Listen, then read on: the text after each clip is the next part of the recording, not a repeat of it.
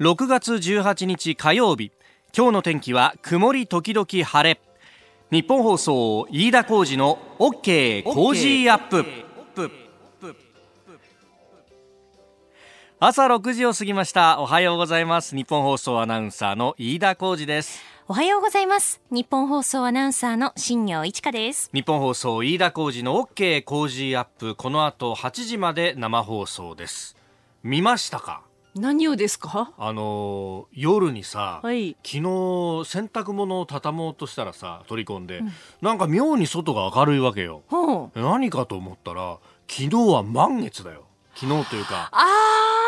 今はもうすでにね太陽がさんさんと昇ってますけれども、はい。昨日の夜から今日の明け方にかけてっていうのはなんかストロベリームーンという満月だったと。あー見逃しちゃっいや確かにねなんかバカに明るくってたはあ。すごい明るかったんだよ。ストロベリームーンって言うんですね。そう、うん。でなんだこれと思って、はい。ウェザーニュースさんで調べたらですねなんかあのアメリカの先住民の方々がえー季節を把握するために各月の満月に名前をつけていたと。でこの6月っていうのはいちごの収穫の時期なのでストロベリームーンと呼んでて。へーなるほどね。あそういうことなんですね。ねえ、うん。いやーでもそうあのー今日ね朝朝いつもあの同じタクシーの運転手さんに送ってもらうんだけど、でそしたらいつも季節の話とか全然しないおっさん2人でさあの客の僕もそうだし、なんだけど「いやー井田さん今日はなんか月がすごい綺麗ですね」なんつって「おなんかバカに風流な話しますね」なんつったら。やっぱりあの土曜日に土砂降りの雨が降ったじゃないですか。したね。であれからなんか空気がすごく澄んでて、いやここのところすごい綺麗になんか風景が見えるんですよくっきりとねなんて話うん。してでなんかあのー昨日だったか、えー車庫に車をあの戻してでそれから一服してたらあの向こうの方に富士山も綺麗に見えたんですよなんてね。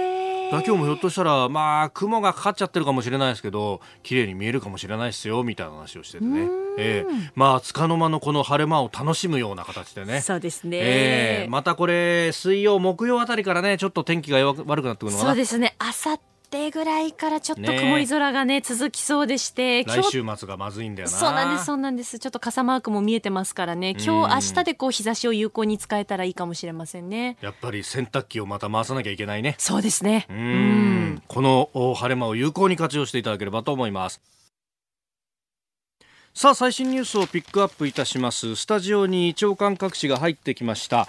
えー今日もですね大阪の吹田で起きた、えー交番を襲撃して拳銃を奪ったという事件その続報についてというのが一面トップのところが多いですね。朝日新聞とそれから毎日新聞が、えー今日も一面トップで報じておりますがこれねであの他の新聞も読売新聞などは一面の2つ目の記事で出しております、えー非常に興味深いのはですねこれあの各紙で、えどういう名前前をつけるのか事件について報じるときに、どういう見出しをつけるのかっていうのはかなり悩んでるようなところがあって朝日新聞は交番襲撃というふうに、えー書いております。で、えー脇の見出しに強盗殺人未遂容疑33歳逮捕。で、えーサブ見出しで大阪銃強奪。読売新聞は警官襲撃、えーそして毎日新聞は大阪拳銃強盗と。あのーこれ、捜査本部が立ったりなんかすると、そこにね、えー表札のような大きなものがあってそこになんとか事件っていうふうに出るんで、まあ、あの各社統一のものが出るんですけど今回の場合は、えーそういったものがないということで各社バラバラにこう表現をしていると、えーいうことで、まあ、この後この事件に関してもですね、えー後ほど7時台、えーおはようニュースネットワークのゾーンでもお送りいたします、えーこの番組としては警官襲撃事件というふうに、えー今日は見出しを取っております。えーそれから大阪と言いますと大阪北部地震から1年が経ったということでそれについての記事というのも出てますね。あの先ほど朝ぼら県の中でも紹介してましたけれどもこの、まあ、かなりね、えーここら辺は大阪の、まあ、いわゆるベッドタウンというところ枚方であったり高槻であったりとかいうあたりというのは、まあ、あの住宅街も多いというところだったんですがその被害を受けた住宅5万7348棟と、えー総務省消防庁のまとめではあったんですけれども、えーそのほとんどが被災者生活再建支援法の対象外の一部損壊だったと、えーいうこともあって、えー、修理が完了した家屋が、まあ、自力でやんなきゃなんないということもあるんで、えー、なかなか進んでないじゃないかと、えー、行政何をやってるんだと、まあ、そういったあ論調で、まあ、毎日新聞などもね、これおそらく昨日の夕刊だと思いますけれども、書いていたりとか、えー、します。で、一方で、読売新聞の方は今日の社会面のところで、えー、修理家屋完了の家屋は24%止まりなんだけど自治体がいろいろ独自に補助制度を出してるんだがこの利用が低調であると、まあ、まさにですねこれ、まあ、いろんなところで指摘される部分でもあるんですが自治体がいろいろと施策を打つとところがその広報能力という部分でなかなか行き渡らないというのがあるんですね。まあ、確かに自分に振り返って考えても区の広報とかってその冊子であったりとかで結構ポストに投函されているんですけど、まあ読まずにね、えー、何が書いてあるんだろうってあんまりちゃんと読まずに捨ててしまったりだとかするんですが、えー、実はそこにいろんな情報が入ってるっていうのは、これ、例えばなんですが、今度、まあ私はもちろん反対ですけれども、えー、10月から消費増税が、えー、もし、思考になると、まあそういう流れになってますけれども、なった場合には、その負担というか、まあ痛みの軽減としてですね、いろんな施策が打たれるということが決まっております。例えばポイントの還元とかもあるんですが、その一つにですね、自治体独自に、えー、買い物券のようなですね、こうものを、まあ商品券のようなものを出して、で、それにプレミアムがついてると。例えば1万円出したら、えー、1万、えー、2000円分の商品券がやってくるみたいなやつがあって、ってそうそういうのの案内って実はあの区の広報とかに書いてあったりするんですよでその区の広報を見るとこれはその商店街だとかに行って、えー、まず申請のハガキを出さなきゃいけませんと。お、そうかと。商店街とか、あと近所の、郵便局とかに、えー、実は置いてあります。これ見なかったら分かんなかったじゃんみたいなことが。でも、これ見た、一応見たら出せば抽選だけど当たりは得で得になるなと。結構でかいじゃないですか。2割プレミアがつくとかね。そういうのはですね、実はああいうの載ってるんで、目を皿のようにしてみるといろんなことが実はっていうね。で、これ、あの、やっぱね、共働きとかでなかなかこう仕事しながらってていう、えー、世帯はあんまりこう見てないので恩恵を受けなかったりするんですよ。で、あの、実際に確かにこういうこうクーポン券であるとか、あるいはこう自治体がやってるなんか演劇鑑賞会とかね、えー、そういうのも結構補助があって1000円でミュージカル見れますとか、おお結構これ得じゃんみたいなやつがですね、あったりなんかするんだけど、これ、あの、奥様方はね、えー、知ってるとか、あるいはこう、リタイアされた人は結構これをじっくりと読んで知ってるというのがあって、これね、えー、実はああいうところも休日とかに貯めといて、ちょっと見るだけでも、だいぶ得になったりなんかするというのは、まあ、でそういう癖がついてる人はこういう自治体が例えば災害があった時の補助する情報なんかもいち早く手に入れたりなんかすることができるというですね。こういうのはちょっと癖につけておくといいのかもしれないと、まあ、あ大阪地震から1年いろんなことを思うなと、まあ、あとお、まあ詳しくは触れませんけれども尖閣周辺に中国が、調査船を出してきたと、外務省は極めて遺憾というまた遺憾法をぶっ放しているわけですけれども遺憾だけで終わんのかという話です。でこれの問題点はですねこれはあの調査船がですねワイヤーのようなものを海中に伸ばして日本の排他的経済水域の中でやってたということなんですがこれは本当に第一歩に過ぎません。同じことを3、4年前にもっと前かな。南シナ海でやっていて、あの時は石油の調査だと言っていたんですが、その後何が起こったかということを思い起こしてみてください。えー、その後ですね、えー、南シナ海の岩を埋め立てて島だと言い張って、そこに軍事基地を作って3000メーターの滑走路を作って、核搭載の爆撃機がそこから飛び立てるようにしてるというのが、中国の南シナ海でやったことの実例であります。これが東シナ海で起こるのかと、ここで止めておかないとというところですね。あなたの声を届けますリスナーズオピニオン。ニュースについていろいろいただいてますね。ツイッター神抜さんです。尖閣諸島の問題について沖縄県知事が中国船によるパトロールを刺激するなというような発言が根本にあるんじゃないかという指摘がありました。まあこれあの沖縄の玉城デニー知事すでに撤回しております。昨日の時点で撤回したんですね。えー、まあこれ石垣市のね、えー、議会が発言を撤回する要求決議などもしておりますけれども5月31日の記者会見でで、えー、中国公船が尖閣諸島の周辺海域をパトロールしていることもあるので故意に刺激するようなことは控えなければならないというふうに述べたと、まあ、一体どっちの立場だっていうところが結構批判されて、えー、いるんですけれども、まあ、これ昔からあるんですよね。中国を刺激するなみたいなこと。でそうすると何が起こるかっていうとおもっともっとやってくる。あここまでやっていいんだ。じゃあもうちょっとやろうかみたいなことになってしまうというのはこれ、あのー、こっちが遠慮すれば向こうも遠慮してくれるっていうのは日本人の中だけの価値観だというのが、えー、ルル言われてますけれども本当にそう思いますね。さあ、次第はコメンテーターの方々とニュースを掘り下げます。今朝のコメンテーターは、ジャーナリスト、長谷川幸宏さんです。長谷川さん、おはようございます。おはようございます。はい、あの、長谷川さんというと、まあ、あの、はい、テニス、ゴルフ、スキーというところですが、これ、やっぱり、梅雨時になるとやりづらいでしょ。はいそうね。確かに。雨の中回る気はしないよね。今日なんかはでもね、結構綺麗に晴れて。そうそう。あの、今週でね、先週土曜日が、はい、すっごい雨だったらしい、ね。土砂降りでしたね。土砂降りね。うんで、えー、その前後は、はい、まあずっといました。昨日もね、朝聞いてたんだよ、実は。この番組を。そうなんですか？高速走らせながら。高速走らせながら。えー、新業アナウンサーがなんか照れてるとか言ってさ、何あれ？テレビで出るとか出ないとか？テレビじゃなくってね、あれなんだ、あ、あの、ゴジラに出る出ないみたいな妄想が膨らんだんです。着ぐるみに入ったらどうって言われて、それで顔が出ないやないかいっていう。よく聞いてますね。ずっとずっと聞いてたんだよ。今日は出演者として一つよろしくお願いいたします。リスナーの皆様にプレゼント。働く人の心を育てる月刊誌「モラルビズ」300円今なら1冊無料で差し上げています。職場の風土を変えたい。上司や同僚部下との人間関係を良くしたい。ビジネス現場で直面する課題解決方法人間力を高めるヒントが満載。ものを作るだけじゃつまらない。人を作る企業を応援したい。公益財団モラロジー研究所発行モラルビズ。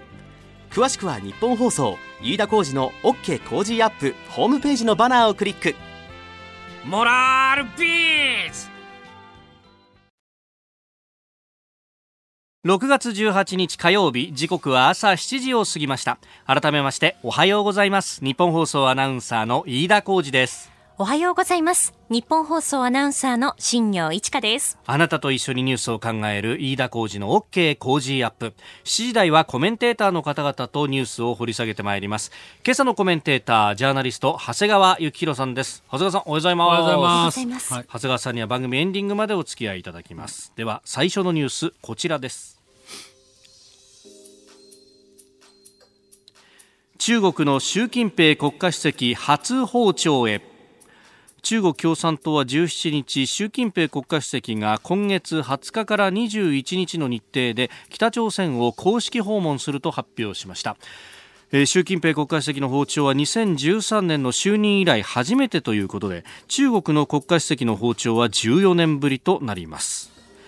えー、今月末大阪で行われる G20 の首脳会議を意識していると見られると報道されていますが、うん、長谷川さんどうまあもちろんこれは当然首脳会議を意識していると思いますよ。はい、でまあ一言で言えばあの俺は金正恩と仲良しなんだぜと、うんうん、もっと言えば金正恩コントロールできるのは俺だけだぜと、はい、でトランプさんどうすんのと私を大事にした方がいいよっていうことでしょ、うんうんうんうん、だと思うけど、はいあの問題は、じゃあだからといって、習近平国家主席がですね、えー、そのズバリ言えば、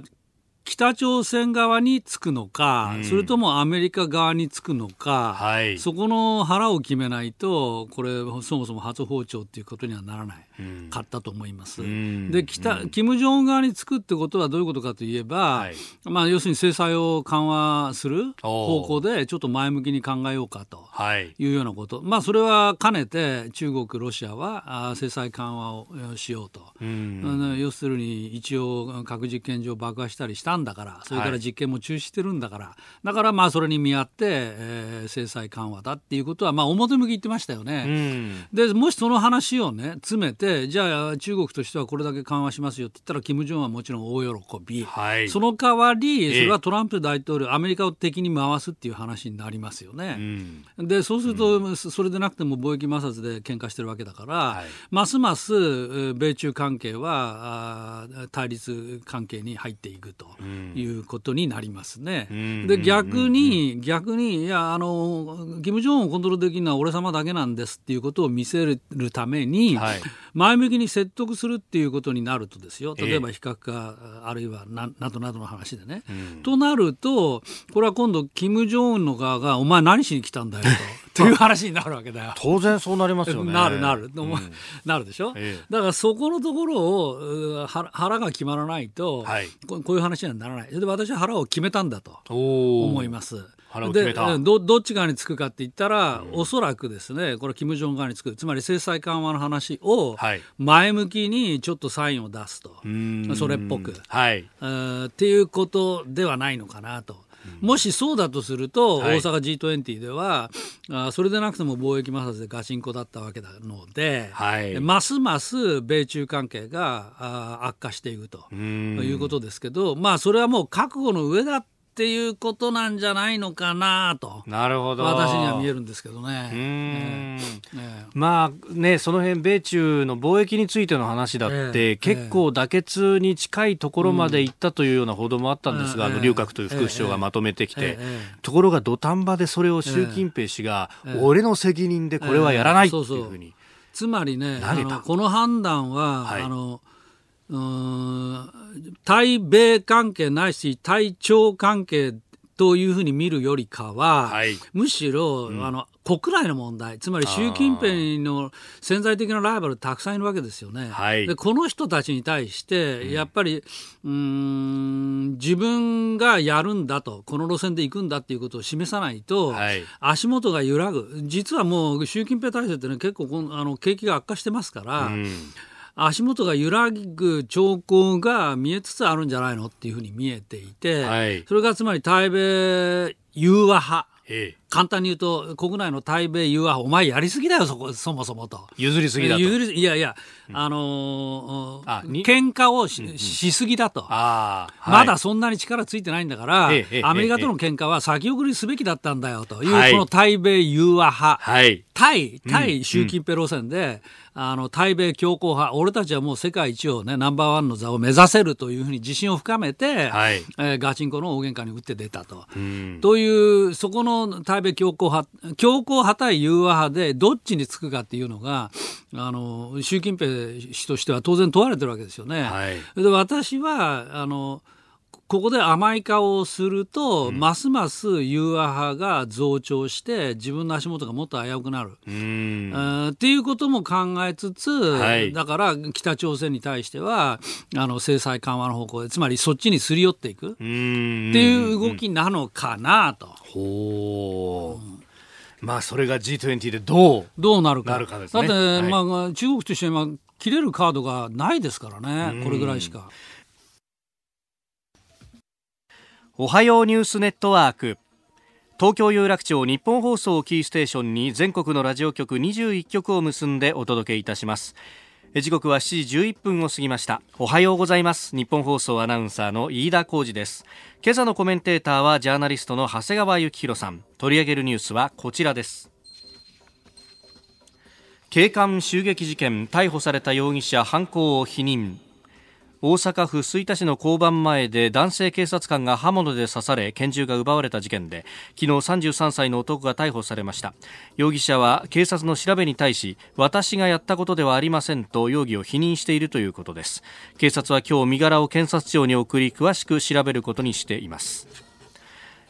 えー、飯森裕次郎容疑者33歳、うん、2級の精神障害者保健福祉手帳を持っていたということであります。うんあのー、まあ、何せ大阪 G20 直前ですから、はい、これはまあ、あの早く捕まって、まあ、よかったですよね。それからまあこれこの方、私のやったことではありませんって言ってたって、そ、ね,、の寝てたあの丸太のベンチ、えー、みたいなものの下に銃,、はい、銃があったわけだから、拳銃があったと。あの、まあ、これはもう否認のしようがないと思うんだけど、まあ、否認していたと、はい、いうことですけど、うん、まああのこの方、まあ、その2級の手帳を持ってらっしゃるってことですけど、はい。うんこのところ、こういうあの今、引きこもりの方がいて、それであの親がね、はい、えー、刺し殺してしまったっていう、えー、そういう事件もあったばっかりですよね。えー、元の水時間のね、まあで、はい、だからあのこのところ、こういう関係の事件が本当に多いなと思って、まあ、今回も、えー、ただ、今回ね親、親御さんが、はいあのテレビ見て、はい、防犯カメラの映像が息子に似てるって言って通報したということすぐに通報したと、まあ、それはそこのところはまあ良かったですね、まあ、そこから、ね、捜査がずっと進んだと、えー、で父親で関西テレビの常務取締役の、はい、井森睦久さんが、えー、代理人の弁護士を通じて書面でコメントを出しております、はい、重大な怪我を負わせてしまった警察官の方とご家族に対し、心からお詫びを申し上げます、一日も早く回復されることを心から祈っておりますと。まあ、あの多くの方々不安に感じさせて大変申し訳ないと、ね。もう続けている、えー、この潤さん26歳スポーツマンだそうですね。そうですよね、えー、ぜひ早く回復していただきたいと思います、ね、はい、えでは続いてこちらです。トランプ大統領が G20 で中国の習近平氏に対し香港デモについて問題提起へアメリカのポンペオ国務長官は16日 FOX ニュースの報道番組に出演し香港で起きた逃亡犯条例改正案に抗議するデモ隊と警官隊の衝突についてトランプ大統領が今月下旬大阪で開催される G20 首脳会議の場で中国の習近平国家主席に問題提起すると明らかにしました。まあ、トランプ大統領は常日頃積極的に人権を擁護してきたということで、うん、まあ、香港で起きていることに注視しているというふうに述べているということです、うん、まあ、中国側は内政干渉だと言ってますが。言ってますけど、うん、あのトランプ政権は昨年10月4日の例のペンス副大統領のあの演説、はい、あの中で人権問題についてやっぱり相当コメントしてたんですよね。えええ、あの新疆ウイグルのイスラム教徒たちはい、まあ、国連調査と100万人もう政治犯に収容所に入れている、まあ、中国側はこれは労働の教育の場だということを言ってますけど、まあ、それがイスラム教徒、それからチベットの仏教徒の焼身自殺が相次いだ問題。はい。それからキリスト教と、キリスト教教会を要するに、まあ、地下教会があったわけですけど、はい、まあ、これを迫害してるじゃないかと、まあ、その流れそ、その流れで見れば、確かにトランプ大統領があの常日頃積極的に人権擁護してるっていうのは、うん、まあ、確かにそうだよねと、はい、でもこのタイミングで香港でもやるとこれはもちろん中国が相当過敏に反応するんじゃないかなと思いますね。でそこで先ほどの話ですけどやあの先ほどの流れと一緒ですけどつまり米中対決において、はい、アメリカ側は相当要するに戦線を拡大するっていうことがここに来てかなり明らかになりつつありますよね。はい、でこの問題は人権の問題、えー、それからあああのこの間、ちょっと前に6月1日だったと思いますけど、シンガポールで開かれた、はい、あの例のシャングリラ会合、はい、あそこでは要するに安全保障の問題で、うん、これ、自由を守る陣営と、はい、独裁者が抑圧していく体制と、うん、まあ、世界をそれぞれ覇権を目指してるわけだけど、どっちが勝つんだっていう、こういう戦いなんだっていうことを、国防総省の報告書、おおよびシャナハンあの国防省あの長官代行が言ってる、はい、つまり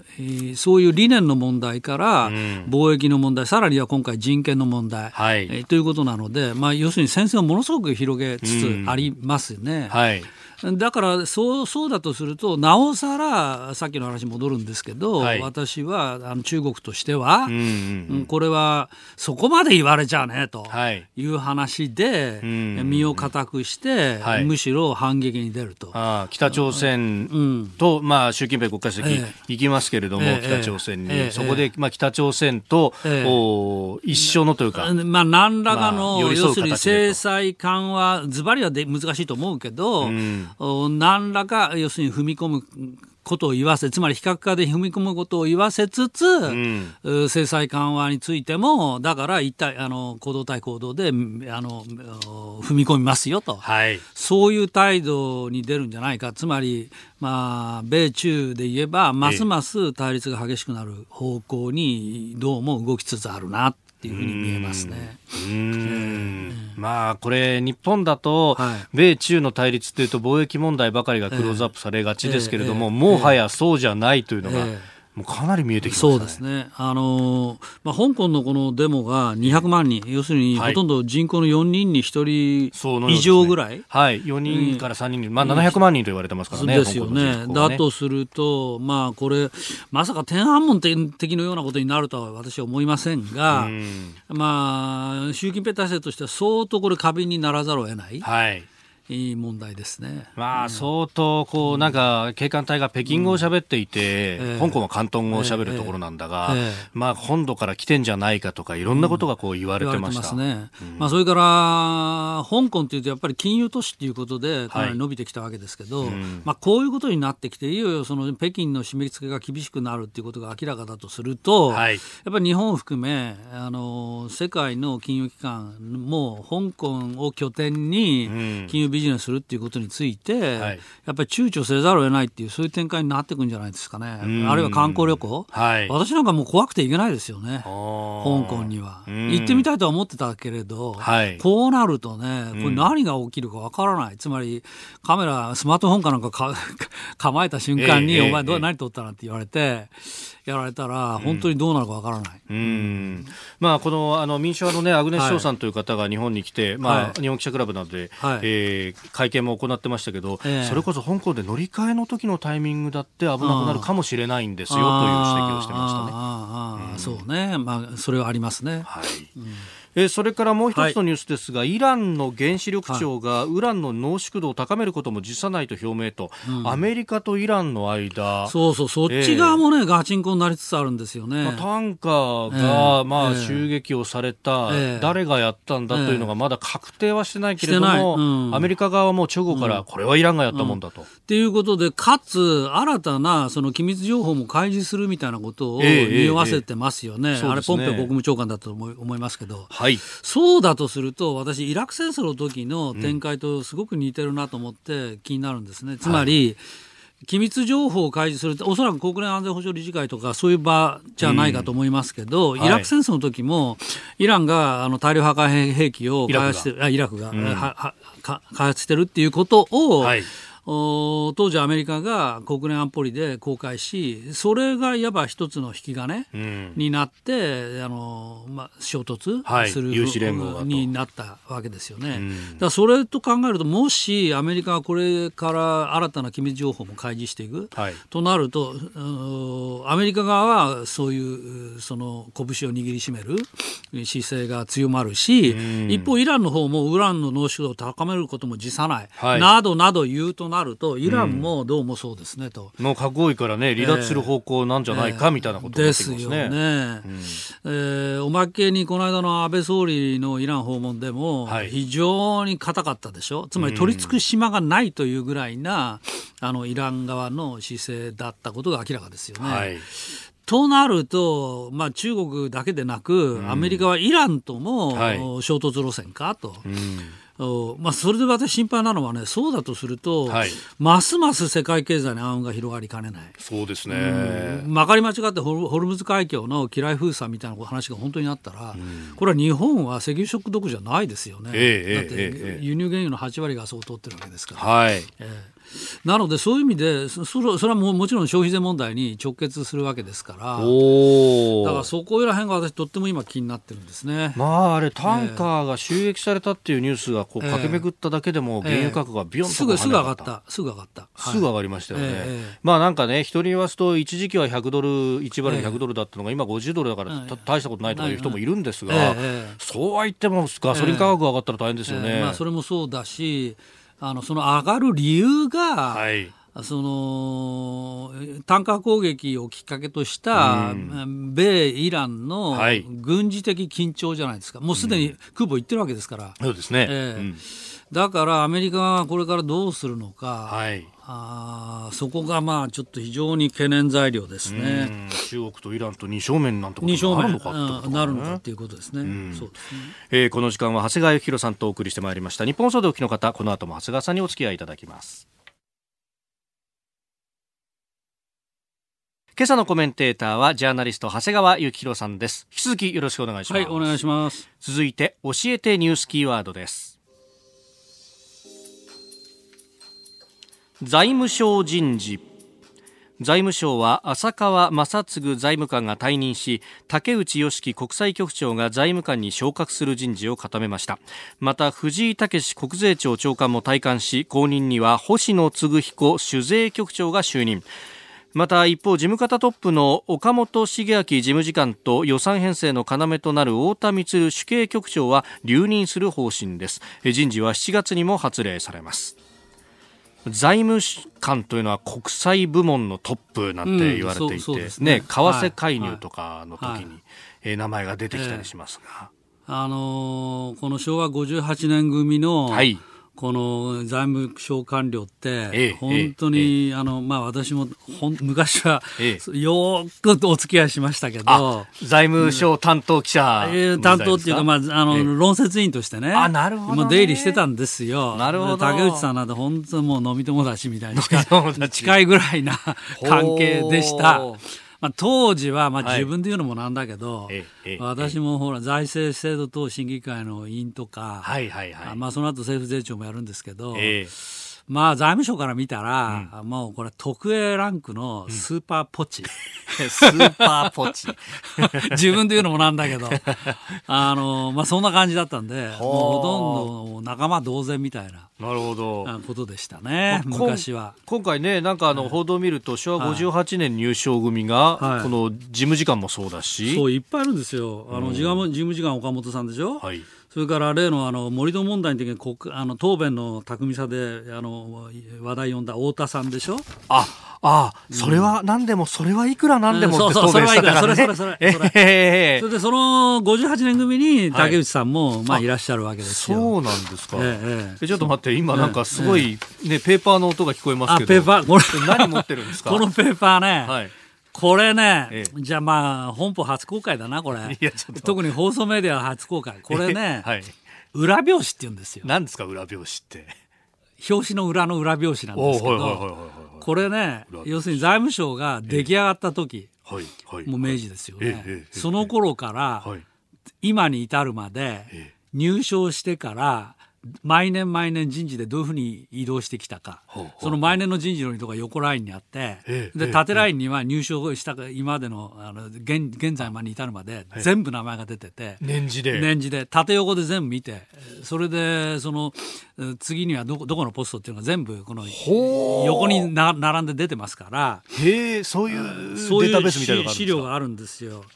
だからね例えば、えーと、岡本さん今の時間、はい、これ死刑局の調査が始まって調査課調査課長がそれから金融庁行って金融庁金融庁金融庁。それからイギリスのチャタムハウスに留学し、はいそれからなんだあ輸入の主任官それからまたあの主政に戻る主刑に戻るっていうね。はこれちょっと紙に印刷しきれないんですけど。これ1年ごとにどこにいるかっていうのが全部出てるんですね、はい。はい、でこれをこれを見ているとね、はいはい、要するに次の時間は誰かなってのもう大体分かっちゃうわけ。ポストが決まってるから。あそのルートみたいなものが。そうそうそう。だから竹内さんとこの浅川現財務官の関係で言ったら、はい、浅川さんの後ろをそっくりずっと竹内さんが歩いてますんで、ええだから竹内はこれもややがて財務官だよねなってことはもうとっくに分かっちゃうわけですよ。これやっぱり前任国際局長やってると、えー、当然そこから財務官にみたいな流れもあるし実はその国際局長のはるか手前でもっともっと前、ね、もっとずっと前主計官の時に何を担当してた主計官かと、はい、これ例えば通算なんかの当時通算なんかの予算だったと思いますけど、はい、それとか酒税の調査関係とか、はい、要するにあの浅川さんがやったポストを、その後すぐ竹竹内さんがずっと走ってるわけですよ。だその頃がもう課長時代からそれがもう明らかなんでなるほど。これはもうこういうことだよねっていうのはもう分かっちゃうわけ。ってへいうのがそのネタ本がはい。このいわば裏表紙であり、はこれちなみにどういうもんかというとこれ役所の正式な文書じゃなく、あ違うんですね。歴代のあの若手の役人がはい。ずーっとこのそれをね手手で、はい。手作業で作っていくんですよ。へこれ今たまたまちょっと印刷してもらいましたけど、はい。本物本物はこれエクセルファイルで、はあっていうのは印刷できないから。要するにた縦横が大きすぎちゃってた多分畳何畳分もあると思うけど。でもこれがええこう出回ってですね、はい。しかも優秀な人でないとはい。これが手に入らないと。あそうなんですか。そうそうそう。で私がある時役所担当でね、ええあのうろうろしてる時にね、まあ、裏表紙がどうのこうのとか言ってね、あのし課長と喋ってるでしょ、はい。だから課長はそれ持ってるわけだ、で私も持ってるわけだ、隣の補佐は持ってないわけだ、ん。そうするとあれ？長谷川さんそれ持ってらっしゃるんですか？とかってあ持ってるよって言ってそれちょっと一部いただけないでしょうか いやあげられない。と あげられない。あげられない。とほうこれこれをだから手に入れてる課長補佐ははい。大体優秀だあなるほど。出世していくと。そうそうそう。全然お前もう関係ないっていうのはええ手に入らないっていう、はあ。えー、今日のキーワード財務省人事でした。バカな話だったな えーここで一つニュースが入ってきました。あ昨日の夜ですね中国四川省宜賓市で、えー起きたマグニチュード6.0の地震ですが中国メディアによると地元政府は18日、えー死者が11人負傷者が122人になったと明らかにしました、まあ、かつてね四川大地震というのがあった時には、はい。その建築の脆さ、はい。ずさんさ、ええ。指摘されましたが、まあ、今回がそれがどうなったのかっていうのはまだ全く見えてこない上に、まあ、外国の報道機関はこれ入れないんですよね。そうですね。うん。四川省、やっぱここなかなか地震が多いところなんだね。そうなんですよね。えー今回マグニチュード6.0で、ですね。まあこれだけの被害だと。まあちょっと気がかりなところです。はい。お送りしております日本放送飯田浩二の OK 工事アップ。お相手は私日本放送アナウンサー飯田浩二と、新業一華がお送りしています。今朝のコメンテーターはジャーナリスト長谷川幸宏さんです。長谷川さん引き続きよろしくお願いします。お願いします。続いてはここだけニューススクープアップですこの時間最後のニュースをスクープアップ麻生大臣に対し不信任決議案提出へ老後に2000万円が不足するとした金融庁審議会の報告書をめぐって野党は麻生金融担当大臣への不信任決議案を立憲民主党など5党派で提出する方向で調整をしております。えー、明日19日には安倍総理と野党党首との党首討論が予定されている、うんまあこれがまあこんあの終盤のハイライトですよね。はいでまあ麻生さんについてはまあ2000万円不足するってこれどうですかね？私も一読しましたけど、ええええだってそ2000万とか3000万とか不足するなんてもうテレビのワイドショー散々やってるじゃないですか。うん私はあんまり違和感感じなかったし、はいえーだから何なのっていう。まあ、投資のパンフレットによく出てくるまあまあ、まあ、ロジックだけど、まあ皆さんでも、100年年金安心って、まあ確かにそういうキャッチフレーズあったけど、はい。だからといって、じゃあ貯金ゼロでうん、老後を迎える人ってどうなのと。はい。あまあ普通、まあいろんな人いらっしゃると思うけど、まあ平均的で言えば、まあ貯金と、おサラリーマンだったら退職金と、はい。あとまあ年金で暮らそうかっていうふうに思ってるんじゃないかしら。うん。まあ、だから私はあんまりその違和感というか、まあ、よく言われてる話だよねとはい。いうふうに受け止めたんですけど、まあ、それを役所のあのワーキンググループのはい。ペーパーで書いたってことが、まあ、ちょっと踏み込みすぎた、まあ、高橋さんなん高橋洋一さんなんかはこれ財務省が増税狙いでしょということを言ってますよね、つまり、年金不足するでしょ？だから年金充当しないとダメでしょ？と。そのためには増税でしょ？っていう、うん。まあ、こういうロジックじゃないかっていう、はい。えーことですけどね。えまあ、だから私はこの問題はまあバカバカしい話だなと、まあ、見てるのと、それからまあ、あの党首討論で言えば、はい。やっぱり最大の焦点は、その不信任案、内閣不信任案出すのか出さないのか、はい。ええどうなんですか、ここに来て枝野さん、ちょっと腰が引けてんのかしら？なんかあの問責決議案を参院で出すということを言っていて、ええええ。でそのあの不信任決議案を出すと、出したら出したで今度は、解散がなくなったから出しただろうって言われるのが尺だ。尺だ、尺だみたいな。それもなんだかわわよくわからないよね。つまり、解散を誘発するから出したしたくないっていう話が一つと、はい、それからもう一つは解散がなくなったから出して言われ、つまり解散が怖いんだろうって言われるのが気に食わないっていう、まあよくわかんないけど、これはまあ野党としてはどうなんですかね。他の野党の皆さんは当然野党である以上、はい、内閣が認めず解散をやらせて政権奪取を目指そうっていうのがまあ建前なんだから、はい、まあだからそのあたりが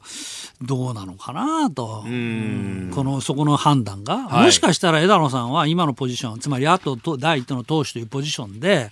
十分居心地がいいから、まあ、この場でいいよと、っていうふうにも見えなくもないなと。はい、うんまあ、国民民主党の玉木さんなんかは、えー、まあ、あの出すべきだと思うけれども、えー、まあ、野党第一党がこれは判断することだからね、と、もうボールを投げてるような感じ、まあ、多くのケースは大体通常国会の終盤は出して、はい、与党は粛々とそれを否決し、はい、でおしまいと、まあ、今回も萩生田さん、まあ、粛々と否決したいと言って、まあ、これが普通ですよね、えー、ちょっと前に、あの菅官房長官が解散の大義になりうるというふうにこう踏み込んだ。まあ、それもあるし、それから私、ぜひもし党首討論やるんだったらですよ、ええ、このさっきも言いましたけど、このイランの話ね。はい。ここをどういうふうに見てるのか、うん、だって総理、ハメネイさんとかローハニさんとかと話してるわけじゃないですか、はい、まあ、だからぜひね、イランの問題をどのように見ているのかっていうところは、まあ聞いてみいただきたいところだなと思いますね。うん。つまりこれ、日本経済に直結しますからね。はい、えーまあね、それこそあの、安保法案の審議の時に、はい、まあ、このホルムズ海峡という話が、えー、えー、出てきた、えー、でまあ、野党としては、えー、いや、そんなことはないと、あそこが危機に陥ったと言って、日本経済が関係あるのかと、うん、まあ、はるか彼方の話じゃないかということを野党さ当時、盛んに言ってましたね。そうですね。でも今、こうなると、はい、やっぱりホルムズ海峡の緊張っていうのは、もう現実の問題じゃないかと。もうしかも、ね、日本船籍じゃ船籍は違うのか。日本の船籍は違うけど、はい、日本に持ってくる原油のところが狙われたということで、えー、これはもし続発するようなことになったら、これはもちろん大事ですよね。そうなんですよね、まあ、ですから改めてこのホルムズ海峡問題、はい。っていうのはちょっと議論していただきたいなというふうに思いますね。うん。まあねそれこそ総理が言っていたタイミングでああいうことが起きね、でまあ日本としてはまあ仲介をやるということで、うん、まああのイランに決して歩み寄るわけじゃなかったですけれども、えー、まああの仲立ちをする形になっていたのにそれをご破算にするつもりかというようなね、えー、イラン側がもしやっていたらですよ、ね、まだそこまでわかんないけど、えー、でもねあのさっき実はちょっとあの空き時間に私ネット検索してたらロイターの速報で、えーはい、えー、アメリカが新しい動画を出したそうですね、えー、つまり上から相当見てるんですねアメリカは。衛星だとかあるいは、まあ、あるいはドローン無人機えー、などなどで相当監視していたから、はい、まあ、動画が残ってるっていうことなんでしょうね。うん、あれ映像がなんか不鮮明だったけどあれ真夜中だったようですね。あのね機雷を取り外しにかかった時の不発の機雷それそれ、うん、あれは相当不鮮明だった夜中の出来事だった、ねえーえー、そうですね。まあそれとあのそんな作業があできるっていうことは、はい、それは相当熟練してないとつまりなってたって爆発するかもしれないものでしょ、ええ、だから磁石でついてたものを外せ簡単に外してパッと短時間ではい、だから、えあの公開最初に公開された映像全体見てるとその作業が一連の作業は全部出てますよね。非常に短い間でパッパッパッて手際よくやってると、はい、だからっていうことなんでしょうけど、えまあ他にも例えば音声とかいろんなもの持ってんじゃないのかなっていう気がしますけどね。アメリカは。うん、えー、まあそうすると、まあ限りなくイランなのかと。なのかと。いうことになると、今度じゃどの意図がどの意図、だからそれは、安倍総理の仲介学校は余計なお世話だと、はい、というメッセージかもしれないし、日本だって例外じゃないんだぞっていうことを示す意図。どこまで日本が本気なのかっていうのを示す。ただね、そこはまあ真相は藪の中ですね、もうかね。そうですね。まあ、あるいは、こうね、えー、瀬戸際外交をやるところがよく使うのが、妥協する直前はかなり強く出てみると。その可能性とかも考えるるともうわかんないじゃわからない。本当に。まさにそこを国会の議論の場で、えー、そうですね、うん、どういうふうに見ているのか、はい、だってまあ総理はあのイラン訪問の報告を大統領に直接やっているわけですから、今一時情報を完全に持ってらっしゃるわけでしょ。う、うまあ野党はですからや野党はどうも国内の話ばかり金融庁の話はどうでもいいからそっちを聞いてもらいたいな。うん、えーえー、麻生大臣に対し不信任決議案提出へというニュースから、まあ、明日の党首討論の展望までお話しいただきました、はい、えー、このコーナー含めポッドキャスト YouTube ラジコタイムフリーでも配信していきます。番組ホームページをご覧くださいさあ今年7月15日月曜海の日に日本放送は65歳の誕生日を迎えます、えー、そこでこの日は朝5時からおよそ17時間の特別番組日本放送開局記念日スペシャルおかげさまで65周年あなたとロックゴーを、えー、お送りいたします、えー、私田もですねあの夕方から夜にかけての最後の部分を担当いたします、はい、えー、テーマはズバリ私と日本放送メッセージをお待ちしております。で、えー、メールアドレスがいつもの番組アドレスとは違いましてえー、数字で65アットマーク 1242.com 65アットマーク 1242.com 65は半角数字です、えー、いただいた私と日本放送のメッセージ番組の中でご紹介させていただきます。抽選で日本放送の記念品も当たります、えー、ご応募お待ちしております。あなたの声を届けますリスナーズオピニオンメールいろいろいただいてますね、えー、こちら瀬戸谷優なぎさん香港のデモについて、うん、えー、今回の問題を見解を述べた日本の政党あったでしょうか、うん、えー、日本国内でも支援集会はあったようですが国会議員が参加した形跡も見当たりません。なぜなんでしょうかと、うん、まあ、これ与野党ともにそういった声明であるとか出てない、ね、まあ、官房長官会見であの質問されて、はい、まあ、注視しているということでしょうけど、これ G20 で絶対取り上げられますね。あトランプはそうですし、そうですよね、他の国もこの香港の議論、うんはい、まあ、するんじゃないのかな、うん、それからまあ香港だけにとどまらず、はい、もしかしたら台湾、台湾についても相当今、あのこれを台湾のあの運動やってた皆さんは、この香港の女性、注視してるでしょう、今、うん。ね、今の今日の香港が明日の台湾だというようなね、えー、そうそう。えー、スローガンですもんね。でしかも中国、まあ、北京政府の側は、えー、えー、武力も、必要によっては辞さないというようなことを、台湾については。台湾については言ってますからね。言ってますもんね。えーだから、この大阪 G20、そういう意味では、ものすごくネタたくさんですね、はい、貿易摩擦、香港でも、イラン問題、はい、えー、などなど。えーどう取り回していくんだ議長国というね。いや飯田さんどう取り回していくんだとこの番組 これは6月末は大変だ。本当ですね、えー、たくさんのメールツイッターをいただきました。今日もどうもありがとうございました